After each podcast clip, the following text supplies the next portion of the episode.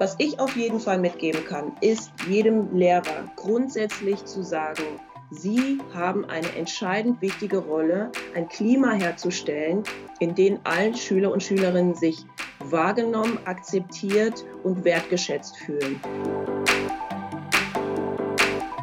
Eine ganz wichtige Sache ist eben, sich solidarisch zu zeigen, wenn man eine Benachteiligung mitbekommt und ähm, sich auch äh, klar zu positionieren. Und was heißt positionieren? Nicht den Mund halten glaube, dass es ganz wichtig ist, ähm, dass Schulpersonal und auch Schulleitung generell die Haltung haben müssen, dass die Vielfalt ihrer Schüler erstmal kein Problem ist. Letztendlich ist es Normalität und irgendwann sollte man einfach ähm, die Normalität nicht zum Problem hinstellen und auch die Kinder nicht als Problem hinstellen.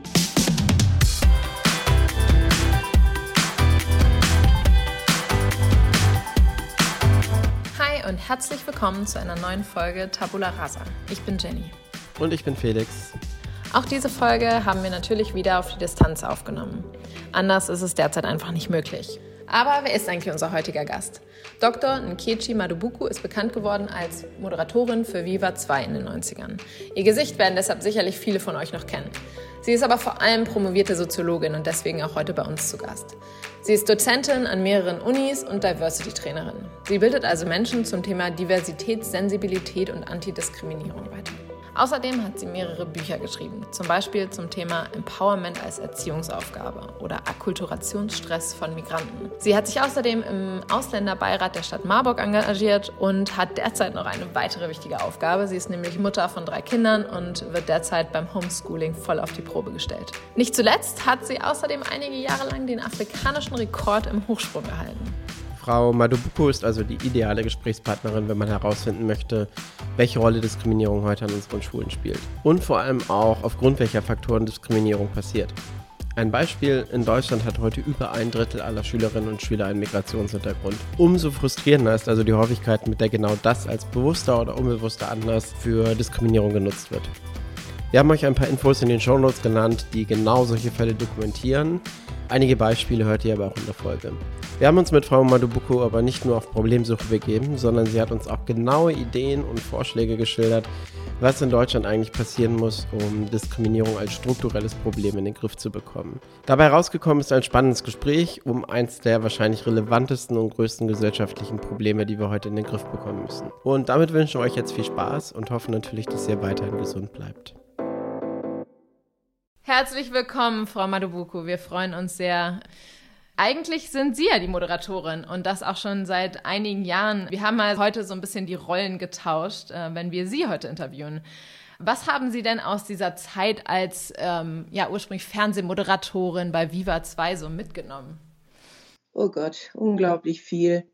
Ich bin sehr froh, dass ich bei einem Privatsender angefangen habe, weil ich ähm, da die ja, ich sag mal, die raue Alltags-Arbeitsrealität äh, ähm, gelernt habe. Ich habe viel gelernt über Menschen und äh, darüber, wie, ähm, wie der äußere Schein ähm, nicht unbedingt äh, das ist, was dann auch innen drin passiert. Ähm, ich ähm, habe damals mit, mit meinem ersten Arbeitsgeber auch dann später noch vor Gericht gegangen. Also ich habe viel gelernt, aber es war auch sehr spannend, weil ich ähm, wirklich äh, dann auch äh, auf der Popcom war ähm, und ähm, auf Preisverleihungen war und Stars kennengelernt habe. Und eigentlich jedes Mal, wenn ich zur Arbeit kam, war dann immer die Frage, ja, wer ist gerade irgendwie in der Maske? Und es war schon sehr spannend. Ich war ja Anfang 20 und es ist eigentlich genau das äh, spannende Highlife-Leben, was sich vielleicht jeder junge Mensch wünscht. Und ich habe es gehabt. Was war so die spannendste Begegnung, äh, die Sie hatten? Wer ist hängen geblieben? Ich habe damals das, äh, die, das Debüt von Maxwell, ähm, das ist ein Soul-Sänger aus USA, äh, miterlebt. Ähm, das war so eine nur für Sony-Mitarbeiter, so eine ganz kleine, ähm, so ein ganz kleiner Event. Ähm, und äh, bin ich hin und weg gewesen. Was mich damals total genervt hat, war, dass damals meine Kollegin Prince interviewen durfte. Also da bin ich wirklich in meinem ganzen Leben zum ersten Mal richtig neidisch gewesen, aber richtig neidisch.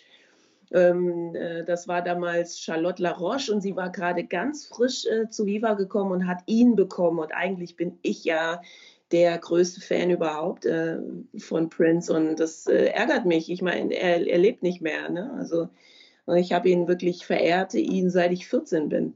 Gab es so einen Punkt, äh, wo Sie dann gemerkt haben, das ist jetzt nicht das Richtige, das ist nicht das, was ich die nächsten 30 Jahre machen möchte? Ja, unbedingt. Das war auch relativ schnell klar. Ich wollte ja eigentlich äh, in den Journalismus reingehen. Ich habe damals ähm, Soziologie, Medienwissenschaften und Psychologie studiert, wollte in den Journalismus gehen und ähm, bin dann über ja, eine sehr spannende Phase aus äh, ja, aus über 1000 ähm, Bewerbern ausgewählt worden. Das war schon eine richtig krasse Geschichte damals. Ähm, ja, und dann stand ich plötzlich vor der Kamera, ähm, aber musste dann feststellen, dass ich eigentlich gar nicht journalistisch ausgebildet wurde, sondern dass wir Autoren hatten, die für uns die Texte geschrieben haben und ähm, die uns teilweise gar nicht kannten.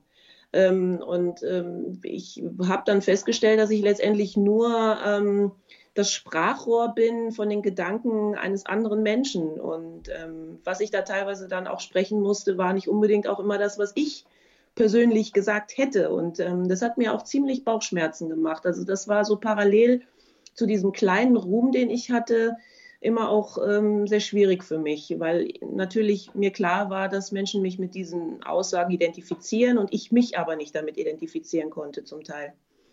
Ja, und das war dann für mich dann der Punkt, als die Kündigung kam. Ich meine, als Viva-Moderator hatte man sowieso nur eine kurze, ähm, wie soll ich sagen, naja, man ist in der Regel, ja, Halbwertszeit ist genau das Wort, das mir gefehlt hat. Aber ich muss sagen, ich habe mich äh, 96 bis 99 gehalten. Ich bin wirklich noch jemand, der sagen kann, ich bin drei Jahre da gewesen. Ich habe in der Zeit viele Leute kommen und gehen sehen und ähm, inklusive meiner Chefs. Also ich habe in meiner Zeit vier Chefs äh, miterlebt. Das war schon wirklich higher and fire dort.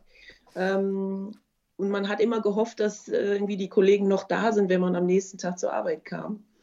Aber es war ein guter Start ins Arbeitsleben. Also ich muss wirklich sagen, ich habe viel gelernt. Äh, ich, äh, es gibt nichts mehr, was nicht irgendwie ich schriftlich mache, wo ich weiß, ähm, im Zweifelsfall immer nur mit Zeugen und äh, keine mündlichen Vereinbarungen und also ich bin da wirklich gut eingegangen. Also mit, mit 22 war das mein erster Job. Und weil das so war, wollte ich dann, als die Kündigung kam, unbedingt eine richtige journalistische, fundierte Ausbildung machen und habe dann ähm, ein Trainee beim ZDF gemacht in Mainz und war dann zwei Jahre ähm, beim öffentlich-rechtlichen Fernsehen und bin danach auch bei Dreisat geblieben. Und das war genau im richtigen Moment einfach auch, ähm, ich wollte nicht einfach nur ein hübsches, junges Gesicht sein, ähm, sondern ich wollte einfach auch, ja, Journalistin werden. Und das bin ich dann danach geworden. Machen wir jetzt mal so einen kleinen Zeitsprung. Ähm, heute ist Ihre Berufsbezeichnung äh, eine ganz andere. Sie äh, sind Diversity-Trainerin.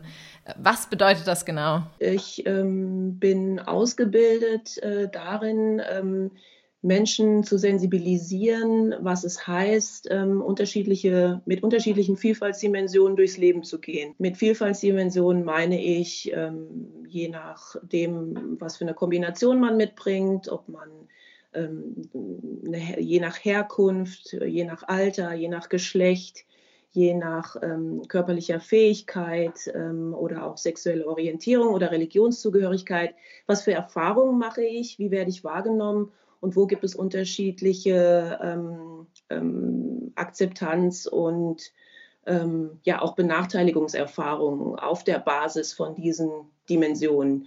Und ich versuche halt in verschiedenen gesellschaftlichen Feldern mit Menschen zusammenzuarbeiten und ihnen ähm, eine Sensibilität beizubringen, darauf zu achten, dass man versuchen sollte, doch eben Menschen nicht auf irgendeine äh, Merkmalsdimension zu reduzieren. Und das ist ähm, ja teilweise ähm, sehr nachhaltige Folgen hat, wenn man, wenn man eben so arbeitet. Sie haben darüber ja auch unter anderem ein Buch geschrieben über Akkulturationsstress, äh, ein, ein spannendes Wort. Ähm, ich würde würd mich freuen, wenn Sie das so ein bisschen nochmal ausmalen könnten. Was heißt das eigentlich, ähm, diese Diskriminierungserfahrung, die, die ähm, gerade Schülerinnen und Schüler, wir wollen ja heute auch viel über Schulen sprechen, ähm, die die machen. Wie kann das aussehen? Es gibt da ja immer so die, die, die sehr offensichtliche Ebene des Mobbings, haben wir in, in diesem Podcast auch schon drüber gesprochen, aber auch eine viel subtilere Ebene. Ähm, könnten Sie das noch ein bisschen mehr beschreiben, was da so hinterstecken kann? Ähm, das Buch, das Sie erwähnen, ähm, schaut auf Erwachsene und deren ähm, Akzeptanz- und Ablehnungserfahrungen im Kontext vom, von der Arbeit. Inwieweit spielt die Herkunft eine Rolle, akzeptiert zu werden oder eben auf die Herkunft reduziert zu werden, vielleicht nicht ernst genommen zu werden, in der Karriere übergangen zu werden, all diese Sachen. Was Sie gerade angesprochen haben in Bezug auf äh, Schüler und Schülerinnen, habe ich mich, ähm, nachdem ich äh, das erste Buch zu ähm, Umgang mit Rassismuserfahrung geschrieben habe, ähm, nochmal mich tiefer damit auseinandergesetzt, was ist eigentlich ähm, an Unterstützung für Kinder und Jugendliche braucht, die Rassismus erleben. Und ähm, da spielt es einfach eine ganz große Rolle, ähm, Eltern zu haben, die A, dieses Problem erstmal sehen, die äh, das wahrnehmen. Das ist nicht selbstverständlich, denn es gibt in dem Zusammenhang oft äh, weit verbreitet die Strategie, ähm, na, Rassismus ist eigentlich nicht da oder wir reden nicht darüber und wenn wir nicht drüber reden, ist er auch nicht da beziehungsweise ähm, wenn man ähm, äh, Besprüche bekommt im Bus, ähm, man soll doch nach Hause gehen und was wollen Sie denn überhaupt hier und ähm, alle möglichen ausländerfeindlichen Sprüche, dass man zum Beispiel die Strategie hat, man sagt einfach nichts. Aber ich habe einfach ähm, in meiner ersten Studie festgestellt, dass das höchst problematisch ist, mit so einer Strategie zu arbeiten und dass es für die Eltern wichtig ist, ähm, äh, aktive Strategien zu haben, ihren Kindern zu vermitteln, dass sie das nicht ertragen müssen. Und das Ganze ist natürlich auch übertragbar für Schule. In Schule ist, ähm, ja, ist genauso gesellschaftlicher Raum wie ähm, jeder andere Raum und auch in Schule wird ähm, äh, diskriminiert. Äh, es gibt rassistische Sprüche, es gibt Diskriminierung. Ähm, aufgrund der Religion, aufgrund ähm, sexueller Orientierung, ähm, Sprüche, du Schwuchtel ähm, oder äh, gegenüber Türken, ähm, sowas wie dich brauchen wir hier nicht am Gymnasium, zum Beispiel von Seiten von Lehrern ähm, oder Sprüche im Biologieunterricht gegenüber schwarzen Schülern. Afrikaner haben kleinere Gehirne. Also da sind es äh, sind die Beispiele an äh, Ressentiments und wirklich auch offen rassistischen Sprüchen von Lehrerseite, aber auch unter Schülern ähm, zahllos und auch vielfach äh, dokumentiert. Das Problem in der Schule ist, ähm, dass es überhaupt kein Beschwerdesystem gibt, dass diese Schüler im Grunde, ähm, wenn, sie, wenn es von einem Lehrer ausgeht, fast keine Handhabe haben, wirklich ähm, diesen Lehrer äh, dazu zu bringen, das abzustellen. Ähm, und es äh, auf umgekehrter Weise, wenn ähm, Lehrer im Grunde in ihrer Ausbildung nicht flächendeckend sich überhaupt mit dem Thema ähm, Diversitätssensibilität auseinandersetzen müssen. Das heißt, es ist gar nicht wirklich Teil der pädagogischen Vorbereitung. Man ist als Mathelehrer, wird man fachlich vorbereitet didaktisch vorbereitet, aber dass man eine, eine Klasse vor sich hat, in der vielleicht ähm, acht verschiedene Sprachen gesprochen werden und die Menschen aus fünf verschiedenen Ländern kommen und drei verschiedene Religionszugehörigkeiten haben, das zu berücksichtigen, darauf sind ähm, im Allgemeinen Lehrer nicht vorbereitet das ist auch das, was wir, wir haben ja auch mit vielen Lehrkräften gesprochen, was wir immer wieder hören, die, die Klassen werden viel diverser. Ähm, und natürlich ist es einfacher, eine homogene Klasse zu unterrichten, auch, auch was das Leistungsniveau angeht.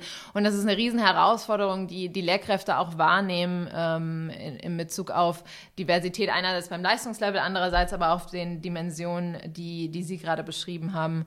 Ähm, in Ihrer Rolle als Diversity-Trainerin, was sind denn so die Kernmessages, die Sie den Lehrkräften mitgeben? Was sind so die, die ersten, vielleicht einfachsten Dinge, die Sie tun können, um ähm, da ein Klima zu schaffen, was es diesen Schülerinnen und Schülern einfacher macht, äh, ja, sich in der Schule wohlzufühlen? Also was mir ganz wichtig ist, immer wenn ich ähm, Lehrer anspreche und Lehrerinnen, es geht nicht darum, äh, in irgendeiner Form die ganze Profession äh, runterzumachen, sondern ähm, einfach auf ein Problem hinzuweisen, was ja teilweise auch von Lehrer- und Lehrerinnenseite selbst so formuliert wird. Ähm, ähm, dass es da einfach auch so eine Unsicherheit gibt oder dass man auch teilweise, wenn zum Beispiel ein rassistischer Spruch kommt, man gar nicht weiß, wie man in der Situation ähm, ja ich sag mal, professionell auch handeln kann, ähm, dass, es, dass der Betroffene wirklich auch eine Unterstützung erlebt. Was ich auf jeden Fall mitgeben kann, ist jedem Lehrer grundsätzlich zu sagen, Sie haben eine entscheidend wichtige Rolle, ein Klima herzustellen, in dem allen Schüler und Schülerinnen sich wahrgenommen, akzeptiert und wertgeschätzt fühlen.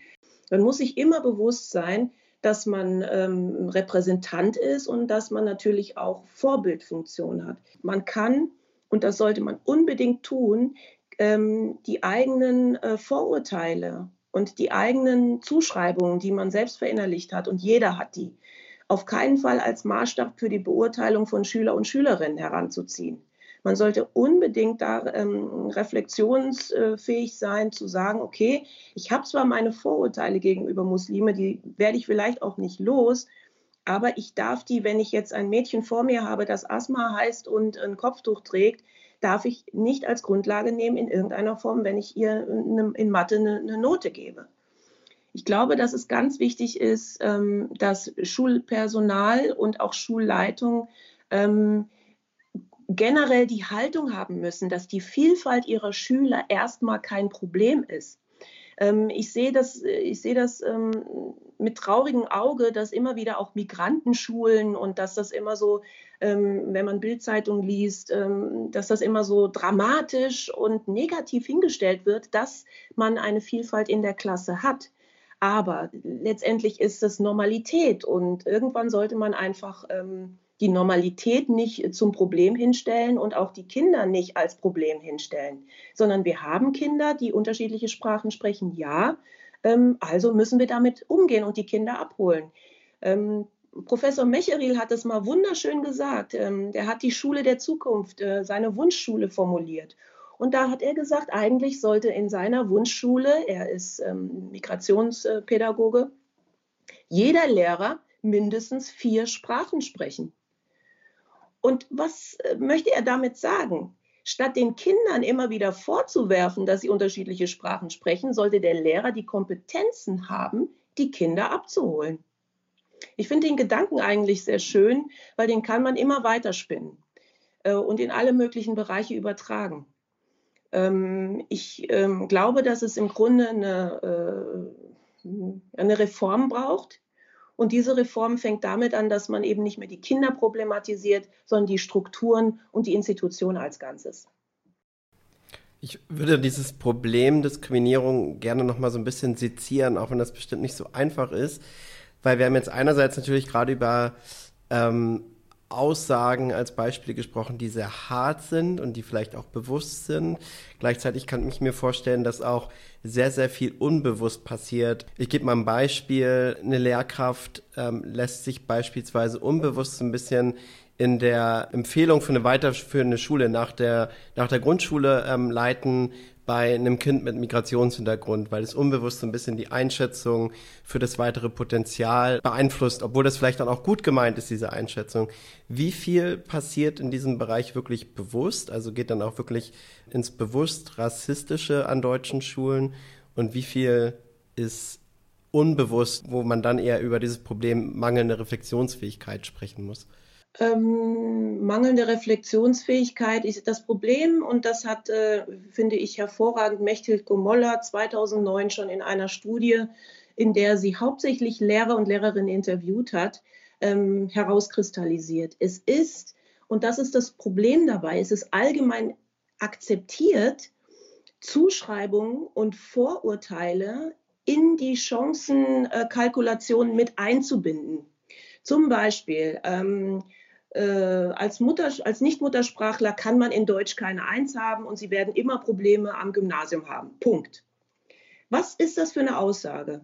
Die Aussage geht ähm, darüber hinaus, dass man sozusagen dem Kind abspricht, dass es durch eigenes äh, Engagement, durch eigenen Willen seine Kompetenzen im Laufe der Jahre an der Schule verbessern kann. Und, da, und solche Aussagen sind keine Ausnahmen. Das heißt, man, man, man versucht wirklich schon Zukunftsszenarien ähm, festzulegen und auf der Basis von diesen Zukunftsszenarien dann dem Kind seine Chancen von vornherein zu nehmen. Und das Problem dabei ist, es ist allgemein akzeptiert. Es ist überhaupt kein Problem, wenn ein Lehrer auf diese Art und Weise argumentiert. Ähm, oder es wird gar nicht als Problem gesehen, aber es ist hochproblematisch, weil es ist diskriminierend die Tatsache, dass ein Kind eine türkische Herkunft hat, die Tatsache, dass es nicht Muttersprachler ist, kann einfach nicht die Basis dafür sein, zu sagen, der wird es am Gymnasium nicht schaffen. Weil es inzwischen zu viele türkische ähm, Schulabgänger gibt mit Abitur, die jeder in seiner Person beweist, dass es einfach nicht stimmt so schrecklich das, das ist, dass das passiert, ähm, würde ich zumindest einem Teil der Lehrkräfte, denen sowas unterläuft, gar keine böse Absicht unterstellen. Ich glaube, vieles, ähm, was Sie da gerade beschreiben, ist auch dieser berühmte unconscious bias, also etwas, was man gar nicht selbst sich, sich bewusst machen kann. Ähm, eine, eine Lehrkraft, die jetzt ähm, ja das sicherstellen möchte, dass, dass ihm das nicht oder dass ihr das nicht unterbewusst unterläuft. Was kann man da machen? Gibt es da Tricks oder Ideen? Es ist im Grunde kein großer Trick dabei. Man sollte einfach seine Kompetenzen erweitern, so böse das jetzt vielleicht klingt, aber diversitätssensibel zu handeln ist eine Kompetenz, ist äh, letztendlich genauso eine Kompetenz wie Didaktik oder äh, wie äh, bringe ich jemandem Algebra bei. Ähm, es beinhaltet, dass man ähm, sich selber äh, klar darüber wird, dass es so etwas wie gesellschaftliche Differenzlinien gibt, dass man eben, wenn man eine gewisse Merkmalsdimension hat, wie zum Beispiel muslimische Herkunft in unserer Gesellschaft äh, äh, Zuschreibungen ausgesetzt sind und dass diese Zuschreibungen so effektiv sind, dass sie gekoppelt sind an Benachteiligungserfahrungen. Und wenn einem das klar ist, dann ist man besonders vorsichtig darüber, wenn man selber verinnerlichte Zuschreibung gegenüber muslimischen Schülern, wenn sie vor einem stehen, anwendet. Und ähm, diese selbstre selbstreflexive äh, Ansatz, diese ist letztendlich das, was Rassismuskritik ist. Rassismuskritik bedeutet, ich achte in der Situation immer darauf, wie bin ich selber positioniert und wie habe ich eigentlich ähm, meine, wie, was für eine Lebenswelt habe ich auf der Basis meiner Positionierung. Beispiel, ich bin weiß, ich bin eine Frau, ich habe einen christlichen Hintergrund, ich habe eine, ich hab eine, äh, eine, eine, eine hohe Bildung und ähm, ich bin körperlich ähm, 100% gesund. Das heißt, auf dieser Basis habe ich meine Lebenserfahrung gemacht und habe gewisse Sachen selbst an meinem Leibe nie erlebt. Aber wenn ich jemanden anschaue, der eine andere Vielfaltsdimension hat, der vielleicht ähm, muslimischer Herkunft ist, ein, ein Junge ist, ähm, eine Beeinträchtigung hat, dann hat er auf der Basis dieser Kombination andere Erfahrungen. Vielleicht kommt er äh, in eine Disco nicht rein, vielleicht hat er Schwierigkeiten, einen Ausbildungsplatz zu bekommen. Und wenn man eine Sensibilität hat für diese gesellschaftlichen Ausschlussmechanismen, dann, dann fängt man an, diese Person wenn es irgendwie geht, eben keine Zuschreibungen spüren zu lassen, ihn nicht von vornherein in eine Ecke zu stellen, sondern die Person als Individuum zu sehen und selber darauf zu achten, wo fange ich an, hier auch ähm, selber gedanklich dieser Person irgendwelche Eigenschaften anzudichten oder ähm, wo fange ich selber an, gewisse Erwartungshaltungen zu haben oder auch nicht zu haben. Gerade die spielen eine ganz große Rolle bei der Notengebung. Ähm, und deswegen ähm, geht es einfach darum, ähm, zu, äh, sich selber äh, mit einer rassismuskritischen Haltung auseinanderzusetzen, die eigene Positionierung nicht als Maßstab zu nehmen für irgendetwas und Abwertung ganz, ganz achtsam zu sein, wo werte ich eigentlich andere Menschen ab auf der Basis von Vorurteilen. Und ähm, da unglaublich vorsichtig zu sein. Denn was bedeutet es nämlich, ähm, Kinder wirklich abzuholen? Ähm, sie brauchen das Gefühl von Akzeptanz und Wohlbefinden. Sie brauchen Schutz vor Diskriminierung. Sie brauchen eine Sicherheit für eine faire Benotung. Ähm, sie brauchen ähm, äh, eine Erfahrung, dass auch das Lehrmaterial zum Beispiel nicht voller Stereotype ist, in denen Menschen, denen sie, Gruppen, denen sie selber angehören, auch nicht abgewertet werden. Wenn dann zum Beispiel das Thema Afrika ist und ähm, in dem Kontext wird nur über Armut äh, ähm, äh, geredet oder eben sowas wie ähm, ähm, biologische Benachteiligung. Äh, und ein Schüler äh, mit afrikanischer Herkunft sitzt dort, ähm, der wird sich mit Sicherheit nicht ähm, akzeptiert fühlen und wird sich denken, was ist das hier für eine Schule? Dasselbe findet auch äh, zum Beispiel im Religionsunterricht. Da gibt es äh, Beispiele dafür, wie über die muslimische äh, Religion von Religionslehrern auf die schlimmste Weise ähm, äh, Sprüche gegen Muslime stattfinden. Und wenn man das als Schüler erlebt, hat man überhaupt nicht die Machtposition, dem Lehrer zu sagen, was Sie hier verzapfen, das ist ähm, katastrophal. Also ich fühle mich hier nicht wohl. Ähm, und das ist einfach dieser Kontext Schule, ähm, der einfach dieses, dieses Machtgefälle Schüler, Lehrer ähm, macht es den Schülern unglaublich schwer, wirklich was zu verändern. Sie sind aber gleichzeitig den Lehrern ausgeliefert, weil die ihnen die Noten geben. Ähm, es gibt gerade im Kontext von Kopftuch und Sportunterricht ganz viele Beispiele, wo den äh, Schülerinnen, ähm, die sich weigern, das Kopftuch auszuziehen, einfach eine 6 aufgeschrieben wird. Wenn Sie sich überlegen, was in so einem Lehrer äh, da, was da im Kopf stattfindet, dann können Sie sich auch vorstellen, was das bedeutet, ähm, so ausgeliefert zu sein. Sie haben eben das Stichwort Lebenserfahrung ähm, angesprochen und ähm, ich habe mich gestern in das Thema ein bisschen eingelesen und bin immer wieder darauf gekommen, ähm, Diversität auch in Lehrerkollegien oder fehlende Diversität muss man wahrscheinlich eher sagen. Ähm, welche Rolle spielt das und wie schätzen Sie die Situation da in Deutschland ein? Ähm, es gibt äh, verschiedene Studien, ähm, die ähm, davon ausgehen, dass der Anteil von Lehrern mit Migrationsgeschichte ungefähr bei 8 Prozent liegt. Ähm, und es gibt auf der anderen Seite Initiativen, wie zum Beispiel in Nordrhein-Westfalen, ähm, wo sie also mit äh, Landesgeldern äh, die äh, Lehrer und Lehrerinnen mit Migrationsgeschichte eine eigene ähm, ja, Organisation gegründet hat, die zum einen äh, Lehrer mit Migrationsgeschichte ähm, empowern wollen, aber gleichzeitig auch dafür werben wollen, dass mehr Lehrer und Lehrerinnen mit Migrationsgeschichte in die Schulen äh, kommen. Es ist definitiv so, es spielt eine Rolle, ähm, was für ähm, eine Positionierung man selber hat, wie man den Schülern gegenübertritt. Und ähm, eine Freundin von mir, die ist Lehrerin mit Kopftuch und ähm, die hat auch die Erfahrung gemacht, dass die muslimischen Schülerinnen ähm, teilweise dann einfach auch zu ihr gekommen sind, äh, wenn sie Erfahrungen gemacht haben mit anderen Lehrern, weil sie wussten, dass hier eine gewisse Empathie vorhanden ist, äh, äh wo man sich nicht so im großen Maße erklären muss, ähm, wenn man eben ähm, die gleiche Religionszugehörigkeit hat, ähm, dass man da auch ernst genommen wird es, es, spielt definitiv eine Rolle und wir haben einen sehr hohen Anteil an ähm, weißen Mittelschicht äh, äh, äh Frauen, Frauen, sehr viele Frauen, also außer in, im gymnasialen Bereich, da sind die Männer dann auch schon mal mehr. Aber im, Frau, im Grundschulbereich, wie Sie auch schon sagen, ähm, ist der Anteil der Frauen, ich glaube, 80 Prozent oder 90 Prozent. Und auch die, ähm, die Herkunft auch ähm, nicht so divers.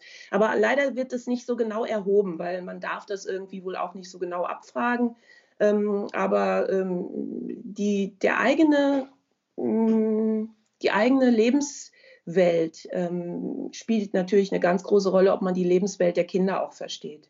Und das wiederum ist ähm, eine richtige Voraussetzung, um die Kinder auch richtig abzuholen. Sie haben mal gesagt, dass Sie der Meinung sind, dass es da einen radikalen Wandel geben muss im Hinblick auf Schulen und dass, dass einfache Reformen nicht reichen. Ähm, das passt ja auch ganz gut zu unserem Motto Tabula Rasa. Was meinten Sie denn damit? Ja, letztendlich brauchen wir eine Antidiskriminierungspädagogik und wir brauchen interkulturelle Öffnung der Schulen. Ich habe ähm, mal als Vorbereitung hierfür ähm, einen wunderschönen Text, ähm, einen Bericht äh, der Kultusministerkonferenz von 2013 ausgedruckt, äh, der heißt Interkulturelle Bildung und Erziehung in der Schule. Und das liest sich wirklich im Grunde wie die äh, Schule der Zukunft, die Sie ja auch ähm, so ein bisschen ähm, erfragen wollten. Das hört sich alles wunderbar an. da kommt man in den Himmel, wenn man das liest. Und dann denkt man sich, alles klar, ich schaue mir die neueste Expertise der Antidiskriminierungsstelle zur Schule an, ich lese mir diese 200 Seiten durch und dann kriege ich absolut, wie soll ich sagen, ich ärgere mich, mal ganz vorsichtig formuliert. Es ist eigentlich eine Katastrophe, wie auf der einen Seite so blumige Worte hier von Kultusministerkonferenzen ähm, rausgehauen werden und dieses, dieses Zitat, das ist alles von 2013 ähm, aber gleichzeitig äh, die Problematik der Diskriminierung an Schulen überhaupt nicht von äh, politischer Seite bearbeitet wird. Da kämpfen ähm, die, ähm, die Antidiskriminierungsstellen und Beschwerdestellen seit Jahren. Das sind ewig lange Kämpfe, die letztendlich aber bis heute nicht mit Erfolg gekrönt sind. Und ähm, die Reihe an Diskriminierungsrisiken an Schulen ist so lang, dass es einen wirklich auch traurig macht ähm, gerade jetzt im Kontext mit äh, ähm, dem jetzigen Virus und dem großen Aktionismus, äh, der da von Politik stattfindet. Ich denke mir immer, warum findet das nicht einfach auch auf der Ebene statt, wirklich eine gleichberechtigte Teilhabe für Schüler und Schülerinnen ähm, umzusetzen? Die Handlungsoptionen und die Ziele, wie man das erreichen kann, sind alle ausformuliert. Es gibt vier Expertisen der Antidiskriminierungsstelle der, äh, des Bundes, wie kann man Schule ähm, teilhabegerechter machen. Diese Dinge landen einfach in irgendeiner Schublade und werden nicht umgesetzt. Und ich würde mir sehr wünschen, dass jetzt, wo alle so aktiv sind und Strukturen herstellen, dass man vielleicht einfach auch mal diese Chance nutzt und auch diese ja überfälligen Veränderungen mal angehen würde. Die KMK ist ja ganz gut darin, diese blumigen Papiere rauszuhauen und dann am Ende nichts passieren zu lassen. Das ist ja bei der Digitalisierung ähm, ähnlich, behaupte ich jetzt einfach mal. Ähm, gibt es ein, zwei ganz konkrete Maßnahmen, ähm, die Sie im Kopf haben? Was kann Politik machen, um da mehr Verbindlichkeit reinzubekommen? Also ähm, es muss absolute Diskriminierungsverbote an Schulen geben und es muss ganz klare Prozedere geben, was bei Diskriminierung passiert. Es muss Anti-Mobbing-Konzepte geben es muss Schulungen, äh, es muss einfach, äh, das Ziel muss erreicht werden, dass Lehrpersonal absolut in der Lage ist, professionell ähm, mit äh, Diskriminierung, wie auch immer sie stattfinden, reagieren zu können. Da muss einfach Kompetenz rein im ganz großen Stil. Dann gibt es natürlich noch die ganzen strukturellen Probleme, in denen äh, Benachteiligung stattfindet, schon beim Zugang ähm, äh, zur Schule, gerade für geflüchtete Menschen oder Menschen ähm, ohne Papieren. Ähm, es gibt viele Beispiele äh, von Flüchtlingsberatungsstellen, die einfach riesige Schwierigkeiten haben, dass die Kinder in die Schule aufgenommen, von den Schulen aufgenommen werden. Ähm, das geht dann natürlich äh, weiter, wenn alle kompetent sind und alle den Zugang haben, dass man den eben auch die Förderung für die, ähm, die es brauchen, dann auch stattfindet, nämlich zum Beispiel muttersprachlicher Unterricht, dass man einfach eine gewisse Offenheit hat, auch gegenüber ähm, nicht-christlichen äh, Unterricht an Schulen ähm, wie zum Beispiel in Nordrhein-Westfalen, wo ähm, es ähm, muslimischen, also religiösen äh, Vielfalt auch an Schulen gibt. Denn man hat per Grundgesetz eigentlich das Recht darauf, ähm, äh, eine Religion frei ausüben zu können, aber an den Schulen gibt es das nicht. An den Schulen äh, ist letztendlich nur die christliche äh, Religion erlaubt oder man geht in Ethikunterricht. So. Ähm, es gibt einen großen Bedarf an ähm, Unterricht auch in muslimischen, äh, muslimischen ähm, Schulunterricht. Aber dafür sind bisher keine Lösungen gefunden worden. Und im Grunde spricht das gegen die Religionsfreiheit auch von Schülern und Schülerinnen.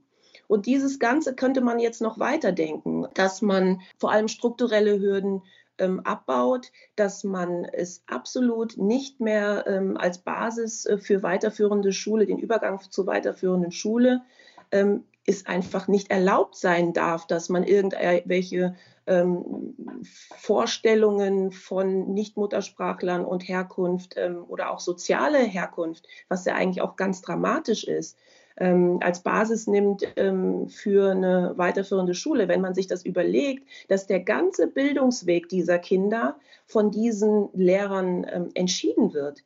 Die Kinder sind zehn Jahre alt und dann ist jemand, der sagt, du wirst es nicht schaffen, diesen Bildungsweg äh, zu gehen. Und wie viel, ähm, ja, wie soll ich sagen, man vertraut einfach überhaupt nicht in den eigenen, ähm, die eigene äh, Ziele, die man sich einfach als Mensch setzen kann und dass man auch Dinge erreichen kann, die vielleicht für einen anderen gar nicht vorstellbar sind. Also man nimmt ihnen von vornherein die Chance und man vertraut ihnen überhaupt nicht. Gleichzeitig ähm, steckt man sie dann, sage ich mal, in ein System, von dem man ganz schwer wieder rauskommt, wenn man erstmal in der Hauptschule äh, ist. Und ähm, das dreigliedrige System äh, sollte meiner Meinung nach also in der Mülltonne landen.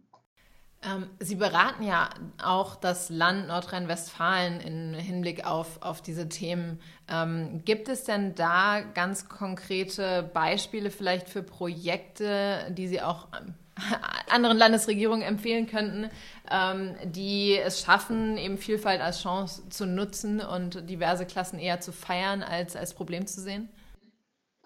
Also so direkt in der Politik bin ich leider nicht drin. Ich, vielleicht sage ich auch die Sachen zu sehr beim Namen. Also ähm, das ist ja nicht so gerne äh, gesehen und gehört. Man möchte ja auch nicht über Rassismus reden, weil Rassismus gibt es ja nicht. Das ist immer ganz wichtig.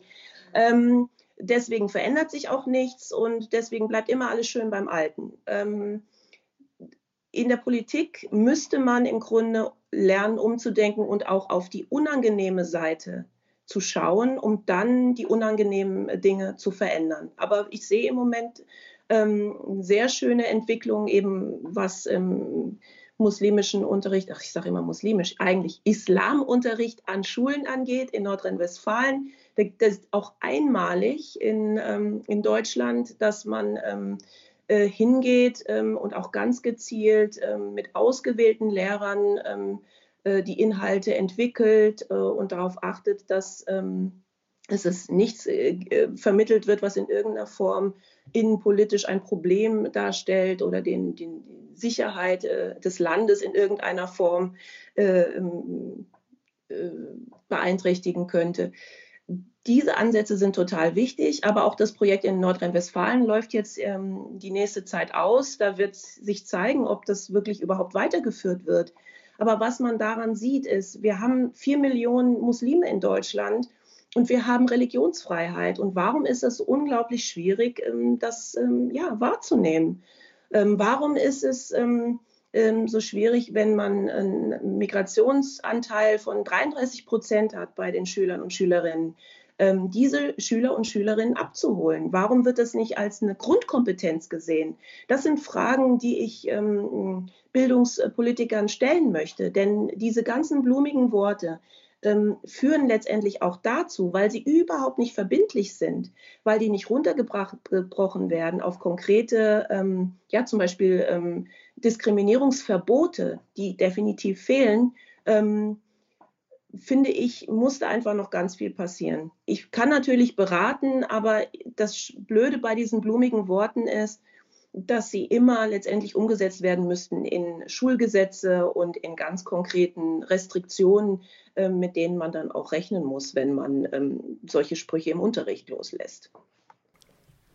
Das äh, Thema, was Sie, was Sie beschreiben oder die Aufgabe, die Sie ähm, quasi den Lehrkräften auch mitgeben, ähm, ist ja, ist ja eine Riesenherausforderung für, für die Lehrkräfte im Allgemeinen, sicherlich äh, eine, die sie annehmen müssen. Trotzdem gibt es ja in dem ganzen Spiel auch noch andere ähm, andere Spieler, wie zum Beispiel die Eltern.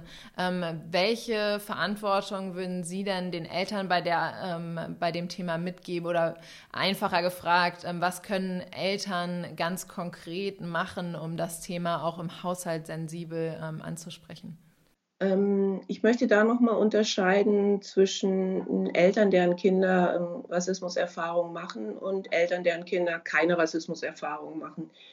Ähm, der ersten Gruppe kann ich nur anraten, und darüber habe ich ein komplettes Buch geschrieben, wirklich hinzuschauen, wie es dem Kind geht und darauf achtsam zu sein, ob das Kind zum Beispiel nicht gerne zur Schule geht, nicht gerne in den Kindergarten geht und ähm, vielleicht ein bisschen ähm, zu schauen, ähm, woran könnte denn das liegen.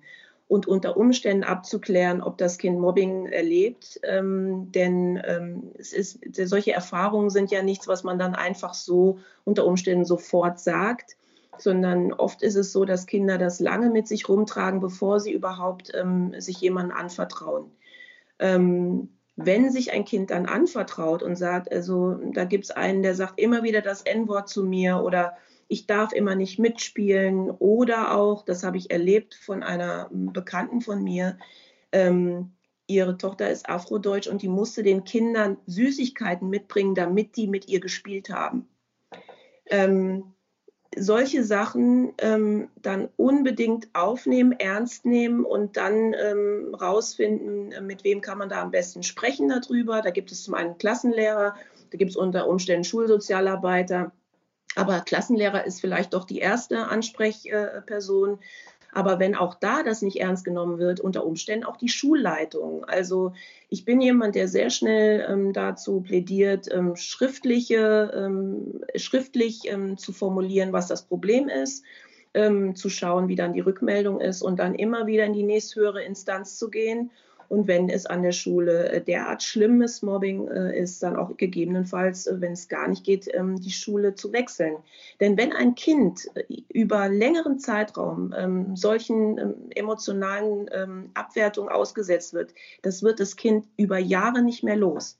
Und ähm, es darf auf jeden Fall nicht passieren, ähm, dass äh, das in dieser Opferrolle äh, stecken bleibt, nicht mehr rauskommt seine eigenen Fähigkeiten auch anzweifelt, sich schämt. All diese Gefühle ähm, dürfen eigentlich nicht äh, das Ende vom Lied sein, sondern da muss auf jeden Fall Unterstützung her. Das Buch, wir werden es auch nochmal verlinken. Empowerment als äh, Erziehungsaufgabe heißt es. Ähm, sehr spannendes, spannendes Thema, finde ich, ähm, weil ich, ich, denke da auch gerade an die Eltern, die da vielleicht eben, ja, also äh, deutsche Eltern, die da vielleicht nicht so sensibel sind, selbst aus ihrer Schulzeit ähm, vielleicht noch nicht so diverse Klassen kennen, wie sie heute ähm, an den Schulen Alltag sind.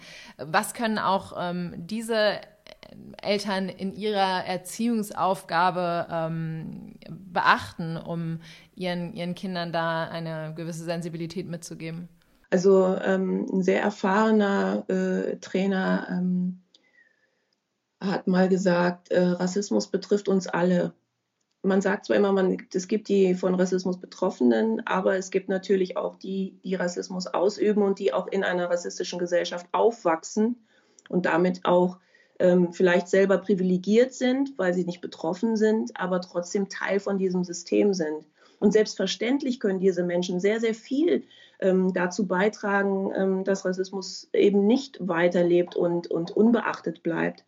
Eine ganz wichtige Sache ist eben, sich solidarisch zu zeigen, ähm, wenn man eine Benachteiligung mitbekommt und ähm, sich auch äh, klar zu positionieren. Und was heißt positionieren? Nicht den Mund halten nicht äh, zuschauen, wenn man eigentlich selber auch Bauchschmerzen hat und sich denkt, also das war jetzt eben eigentlich keine korrekte Äußerung. Und wenn man das denkt, ruhig auch sagen, dass das gerade nicht in Ordnung war. Denn der Effekt, ähm, dass es gibt oft die Situation, dass Menschen dabei sind, während äh, etwas passiert. Alle denken, das war eigentlich alles nicht korrekt, aber keiner sagt was der äh, am Ende des Tages fühlt sich die betroffene Person total alleingelassen und denkt sich, was waren das eigentlich für Leute, die drumherum gestanden haben und alle nichts gesagt haben. Das ist einfach der Moment, was zu sagen. Und auch wenn man zum Beispiel in Schlüsselpositionen ist, wenn man Schulleitung ist, dass man dafür sorgt, dass seine, äh, dass das eigene Personal einfach auch ähm, Fortbildungen bekommt, dass dafür Raum geschaffen wird, dass man das auch als wichtige Kompetenz ähm, äh, kommuniziert innerhalb des, äh, des Teams.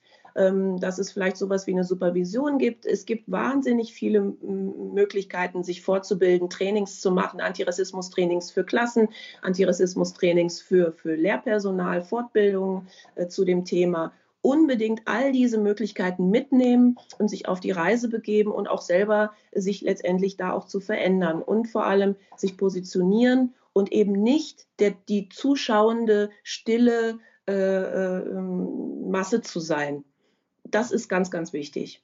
Auch generell, wenn man in einer Demokratie lebt, mal ganz nebenbei gesagt. Wohl wahr. Gibt es denn, ähm, mal so an, an Sie ganz persönlich gefragt, gibt es denn Momente, in denen Sie sich selbst noch mit Vorurteilen erwischen, die Sie vielleicht ganz unterbewusst ähm, entdecken bei sich selbst? Oder kann man das ganz ausmerzen? Nein, äh, ich habe ähm, hab lange am Anfang, ähm, äh, als ich mein Buch geschrieben habe, habe ich auch immer von vorurteilsfrei gesprochen und habe dann letztendlich das auch ähm, abändern müssen in vorurteilsbewusst.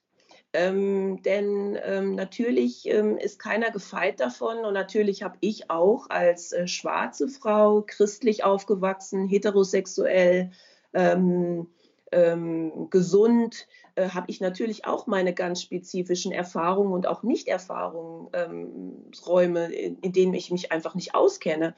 Wo ich zum Beispiel, ähm, zum Beispiel zum Thema Behinderung, muss ich sagen, bin ich selber auch noch nicht so super sensibel, wie ich vielleicht sein sollte.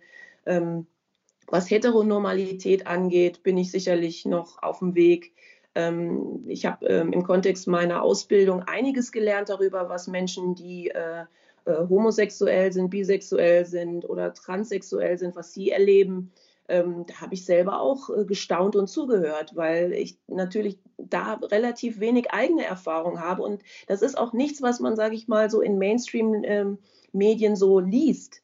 Ähm, aber ähm, jeder hat da so sein eigenes Päckchen, auch seine eigene Befindlichkeit, die auch ernst genommen werden sollte. Ähm, die Frage, äh, sehr geehrte Damen und Herren, ähm, ist im Grunde auch schon die Vorwegnahme, dass es nur zwei Geschlechter gibt. Auch so etwas habe ich früher nie drüber nachgedacht, aber hat mich dann auch nachdenklich gemacht. Ich bin der absoluten Meinung, dass ich noch auf dem Weg bin. Aber ähm, ich bin, bin offen dafür. Wenn jemand mir sagt, ich möchte gerne nicht so genannt werden, sondern ich möchte so genannt werden, dann akzeptiere ich das. Dann sage ich, okay, ähm, du möchtest, äh, möchtest so und so genannt werden, okay. Und ähm, das, diese Frage der ähm, Fremdzuschreibung und ähm, Selbstbezeichnung sind ganz, ganz wichtig, wenn es um Empowerment geht. Denn Menschen, die Diskriminierung erleben, werden permanent ähm, in eine Ecke gestellt, werden ständig mit Begriffen äh, definiert, die sie vielleicht selber für sich überhaupt nicht in Ordnung finden. Ähm, wie man genannt werden will, ist ein Empowerment. Ähm, äh, Entscheidung. Es ist eine Entscheidung, es ist eine, eine, freie Entscheidung, wie man selber sein möchte, wie man genannt werden möchte, wie man gesehen werden möchte. Und wenn man sich von gewissen Begriffen frei macht, dann ist es ähm, auch eine Form von sich freimachen von Zuschreibungen. Ich habe noch eine Frage, die so ein bisschen über den Bildungskontext hinausgeht, aber wo mich äh, Ihre Perspektive total interessieren würde. Wir haben in Deutschland ja ein Problem mit Rechtsextremismus, was jetzt momentan auch wieder mehr thematisiert wird. Und wir haben in vielen Regionen auch einfach die Tendenz, dass so eine gewisse Affinität auch für populistische und rechtspopulistische Ideen da ist, ohne dass es jetzt vielleicht immer direkt in den Extremismus abdriftet. Mich würde es in dem Zusammenhang total interessieren, wie ist Ihre Sicht darauf? Wie kann man genau diese Problematiken gesellschaftlich auch wieder auflösen? Welche konkreten Maßnahmen können Sie sich als Diversity-Trainerin auch vorstellen? Ähm, also erstmal sehe ich es einfach so, dass es innerhalb der deutschen Gesellschaft nachweislich ähm, einen ähm, guten, soliden Anteil an Menschen gibt, die ähm, laut Studie deutscher Zustände einfach in der Mittelschicht ähm, nationalistisch und ähm, eine rechte äh, und ähm, antisemitische Haltung haben die äh, Xenophobie äh, äh, hohe Werte haben, die sagen, meine Tochter darf keinen Ausländer heiraten, die die Einstellung haben, die nehmen uns die Arbeit weg, die sagen, wir werden kulturalisiert durch den Islam, all diese ähm, Haltungen einfach auch äh, für sich verinnerlicht haben. Und ähm, so wie jeder eine Meinung hat, dürfen auch diese Menschen diese Meinung haben, erstmal per se. Und selbstverständlich dürf, darf jeder auch für seine äh, Meinung die passende Partei wählen. Was halt schwierig ist und ähm, weshalb ich ähm, kurz bevor die Corona-Krise auch ähm, sehr positiv wahrgenommen habe, ist ähm, die staatsfeindliche Einstellung und antidemokratischen ähm, Flügel innerhalb dieser Parteien, dass die eben auch ganz klar eben nicht ähm, zur Wahl stehen dürfen. Da muss sich Demokratie einfach auch schützen.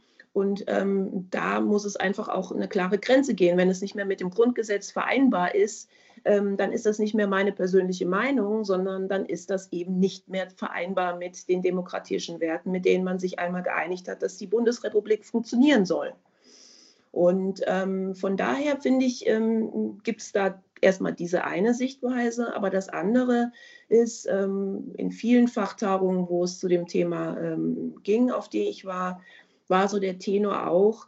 Ähm, äh, ich habe da eine ganz spezielle Studie im Kopf, ähm, die ganz spannend war, die nämlich auch analysiert hat, was sind eigentlich so spezifische Dimensionen, Merkmalsdimensionen von diesen Menschen, die ähm, neigen, eher populistische äh, Parolen zu folgen. Da gibt es einfach auch die, äh, die Angst abzustürzen. Da gibt es äh, die Angst, ähm, äh, nicht den Weg gehen zu können, den man möchte ähm, und irgendwie auf so einer Abstiegsleiter zu sein. Ähm, und äh, da muss man natürlich sozialpolitisch einfach schauen, ähm, wie kann man das Armutsrisiko ähm, von bestimmten Menschen verringern, wie kann man schauen, dass Benachteiligung, soziale Benachteiligung, Benachteiligung auf dem Arbeitsmarkt, ähm, anders funktioniert? Wie kann man Menschen, ähm, die Digitalisierung ähm, wurde eben erwähnt, ähm, bedeutet auch äh, für einige Veränderungen an Kompetenzen, die man plötzlich braucht, die man vorher nicht brauchte, die auch Ängste auslösen. Ähm, da muss man im Grunde Dinge verändern und sozialpolitisch ähm, Dinge so weit verändern, dass diese Menschen eben sich nicht mehr ähm, abgehängt fühlen und dass sie auch eine Chance sehen, innerhalb Gesellschaft nach oben zu kommen. Denn ähm, keiner möchte gerne ähm, zu denen gehören, äh, äh, mit, auf die runtergeschaut wird zum Ende noch einmal so den Blick zurück auf die Lehrkräfte. Neben Ihren Jobs als Autorin und Diversity-Trainerin und, und äh, Moderatorin haben Sie ja derzeit noch eine durchaus auch herausfordernde Aufgabe und sind auch zur Lehrerin geworden äh, mit äh, drei Kindern, die Sie selbst ähm, gerade zu Hause ähm, unterrichten dürfen. Ähm, wie gut klappt das denn? Und hat das Ihr Bild von äh, Lehrkräften irgendwie beeinflusst? Also ich mag Lehrer ja eigentlich.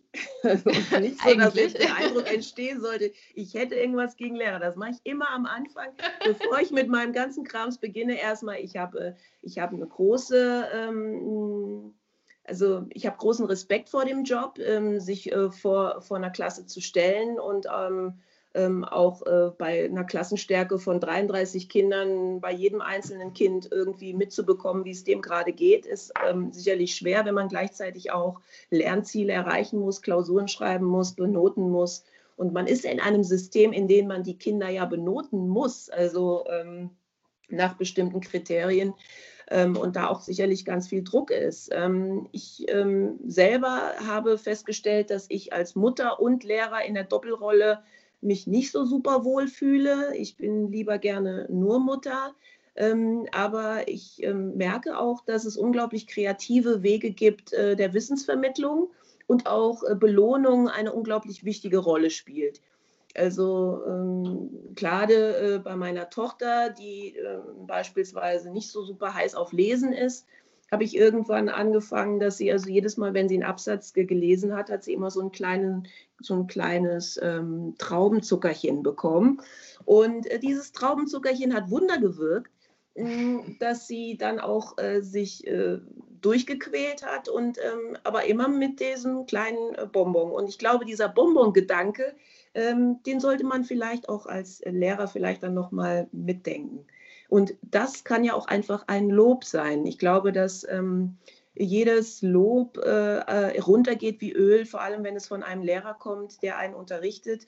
Und ich glaube, dass man da wahnsinnig viel unterschätzt, wie wichtig das ist, einfach ist, auch ähm, den Kindern zurückzumelden, wenn sie was gut gemacht haben und ihnen immer wieder zu zeigen, dass man großes Vertrauen hat, auch in ihre Fähigkeiten und das beflügelt unglaublich. Also ich, ich erinnere mich an, an Lob von einer Kunstlehrerin, da war ich in der fünften Klasse, aber das werde ich einfach nie vergessen, wie, ähm, wie sie meine Zeichnung, ich weiß noch nicht mehr, mehr, was ich gezeichnet habe, aber sie hat mich so im hohen Maße gelobt, was für ein wunderbares Bild ich gemalt habe, was ich für ein unglaubliches Talent ich habe. Und ich habe das einfach, ich bin jetzt 47 Jahre, ich glaube es immer noch. Und genau das, ähm, finde ich, muss man unglaublich als, als Chance auch sehen, das zu nutzen. Man kann Kinder, ähm, man kann sie runterdrücken, aber man kann sie auch in den, man kann sie auch beflügeln. Sie schreiben gerade an einem neuen Buch. Worum geht es denn diesmal? Ja, natürlich geht es um Empowerment und es geht um äh, äh, eben nicht mehr Eltern, ähm, sondern wie kann ich eigentlich diversitätssensibel und empowerment-orientiert ähm, arbeiten als ähm, Lehrer, als ähm, Sozialarbeiter oder auch als Erzieherin oder Erzieher. Ähm, ich habe einfach festgestellt, dass in dem Feld, ich habe in meinen Trainings so viele Leute getroffen, die einfach total ähm, bereit sind und Lust haben, da reinzugehen und, und die Kinder besser abzuholen. Und ähm, habe festgestellt, dass die Literatur dazu ähm, gerade im Fokus Empowerment nicht so, ähm, nicht so wahnsinnig groß, äh, da gibt es einfach nicht so wahnsinnig viel. Und ich habe total Lust darauf. Und in diesem Podcast wird es auch zum ersten Mal erwähnt, dass ich daran schreibe. Ich hoffe, ich werde auch rechtzeitig fertig werden. das baut dann jetzt Werbung ordentlich mache, Druck auf. ja, wenn ich jetzt schon Werbung mache, dann muss es jetzt auch bald kommen. Ja, also absolut. Ich äh, bin, wie gesagt, wir sind in Quarantäne, ich mache Homeschooling und ich bin sicherlich nicht schnell. Wir haben äh, zum Abschluss immer drei Fragen, die wir jedem Gast stellen und deswegen natürlich auch Ihnen. Und die erste Frage wäre, mit wem würden Sie gerne einmal über Bildung diskutieren und was würden Sie diese Person fragen? Ich würde gerne mal, ähm, aber in einer entspannten Atmosphäre, so ein bisschen in einer privaten Atmosphäre, mich mit ähm, ähm, Kultusministern zusammensetzen oder Bildungspolitikern. Ich weiß gar nicht, ob die Minister wirklich da ähm, die entscheidenden Macher hinter den Kulissen sind, sondern mit einem, der wirklich ähm, Strukturen innerhalb ähm, der Landespolitik äh, hier in Hessen macht. Äh, bei netten Glas Wein mal besprechen, was ist eigentlich so ähm, der Hinderungsgrund, äh, woran liegt es und ähm, ob man nicht doch ähm, mal neue Wege gehen möchte. Keine konkreten Namen habe ich da im Kopf, aber einfach jemand, okay. der ähm, die Strukturen herstellt und der äh, genau an den richtigen Schlüsselpositionen sitzt, auch ähm, neue Impulse zu setzen. Die zweite Frage, was möchten Sie in Ihrem Leben noch lernen? Ich würde gerne Italienisch lernen. Okay. Warum gerade Italienisch?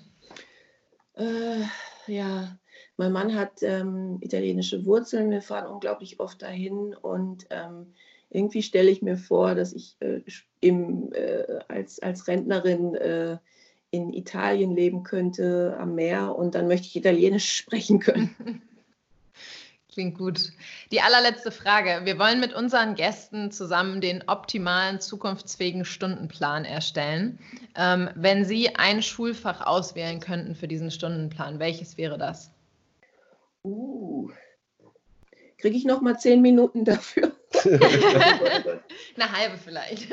ähm, ich versuche den Begriff dafür zu finden, aber im Grunde ähm, das Fach Menschen, Menschenrechte und ähm, also in erster Linie würde ich wirklich vorhandene Fächer einfach völlig anders umsetzen wollen. Also in Politik würde ich würde ich andere, ähm, also würde ich einfach mal Aktivisten einladen und deren ähm, Sichtweise äh, von, der, von der Geschichte neu erzählen lassen. Geschichtsunterricht wäre in meiner Vorstellung was komplett anderes als das, was im Moment gemacht wird. Die Auswahl an, ähm, an, an, an Sichtweisen in der, in der Geschichtsschreibung würde ich unbedingt um 180 Grad verändern. Ich würde immer nicht ähm, die koloniale Perspektive sehen, sondern unbedingt immer auch die äh, der Bevölkerung, die damals ähm, unter den Kolonialherren gelebt hat. Ich würde deren Bücher lesen wollen.